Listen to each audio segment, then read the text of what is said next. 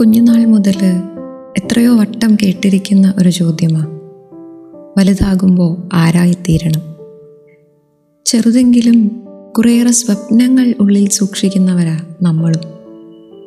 പക്ഷേ ചിലപ്പോഴെങ്കിലും ജീവിതത്തിലെ ചില വീഴ്ചകളുടെ പാളിച്ചകളുടെയൊക്കെ ആഘാതത്തിൽ നമ്മുടെ സ്വപ്നങ്ങളെ നമുക്ക് നഷ്ടപ്പെട്ടു പോകാറില്ലേ? ഇങ്ങനെ ജീവിതത്തിന്റെ അർത്ഥം പോലും നഷ്ടപ്പെട്ടു പോയി ഒരുവളായിരുന്നു.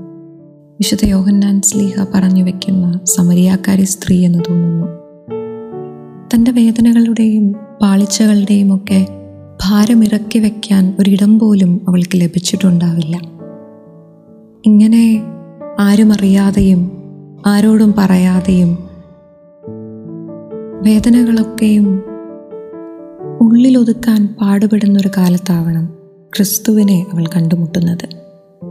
ആ കണ്ടുമുട്ടലിൽ അവൾക്ക് ലഭിക്കുന്നത് തന്റെ ഭാരങ്ങൾ ഇറക്കി വയ്ക്കാൻ ഒരിടം മാത്രമല്ല.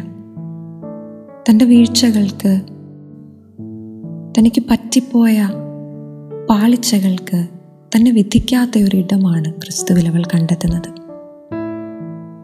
നഷ്ടപ്പെട്ടു പോയ സ്വപ്നങ്ങൾക്ക് ഇനിയും സാധ്യതയുണ്ട് എന്നൊരു സുവിശേഷമാണ് ക്രിസ്തു അവൾക്ക് നൽകുക. ഇതാണ് ക്രിസ്തു അനുഭവം. വേദനകൾക്ക് ആശ്വാസമാകുന്ന ഭാരങ്ങൾക്ക് താങ്ങാകുന്ന തെറ്റുകൾക്ക് മാപ്പേകുന്ന ജീവിക്കാൻ ഇനിയും പ്രചോദനം നൽകുന്ന സ്വപ്നങ്ങൾ ഇനിയും നഷ്ടപ്പെട്ടിട്ടില്ല എന്ന് ഓർമ്മപ്പെടുത്തുന്ന സ്നേഹത്തിന്റെ ഇടമാ ക്രിസ്തു. നോമ്പ് നമ്മെ വിളിക്കുന്നതും ഇങ്ങനെ ഒരു അനുഭവത്തിലേക്കാണ് അവന്റെ കൂടെ ഒന്നിരിക്കാൻ അവൻ നൽകുന്ന ജീവജലം ജീവിതത്തിലേക്ക് സ്വീകരിക്കാൻ ക്രിസ്തുവിൽ പുതിയൊരു ജീവിതം ആരംഭിക്കാൻ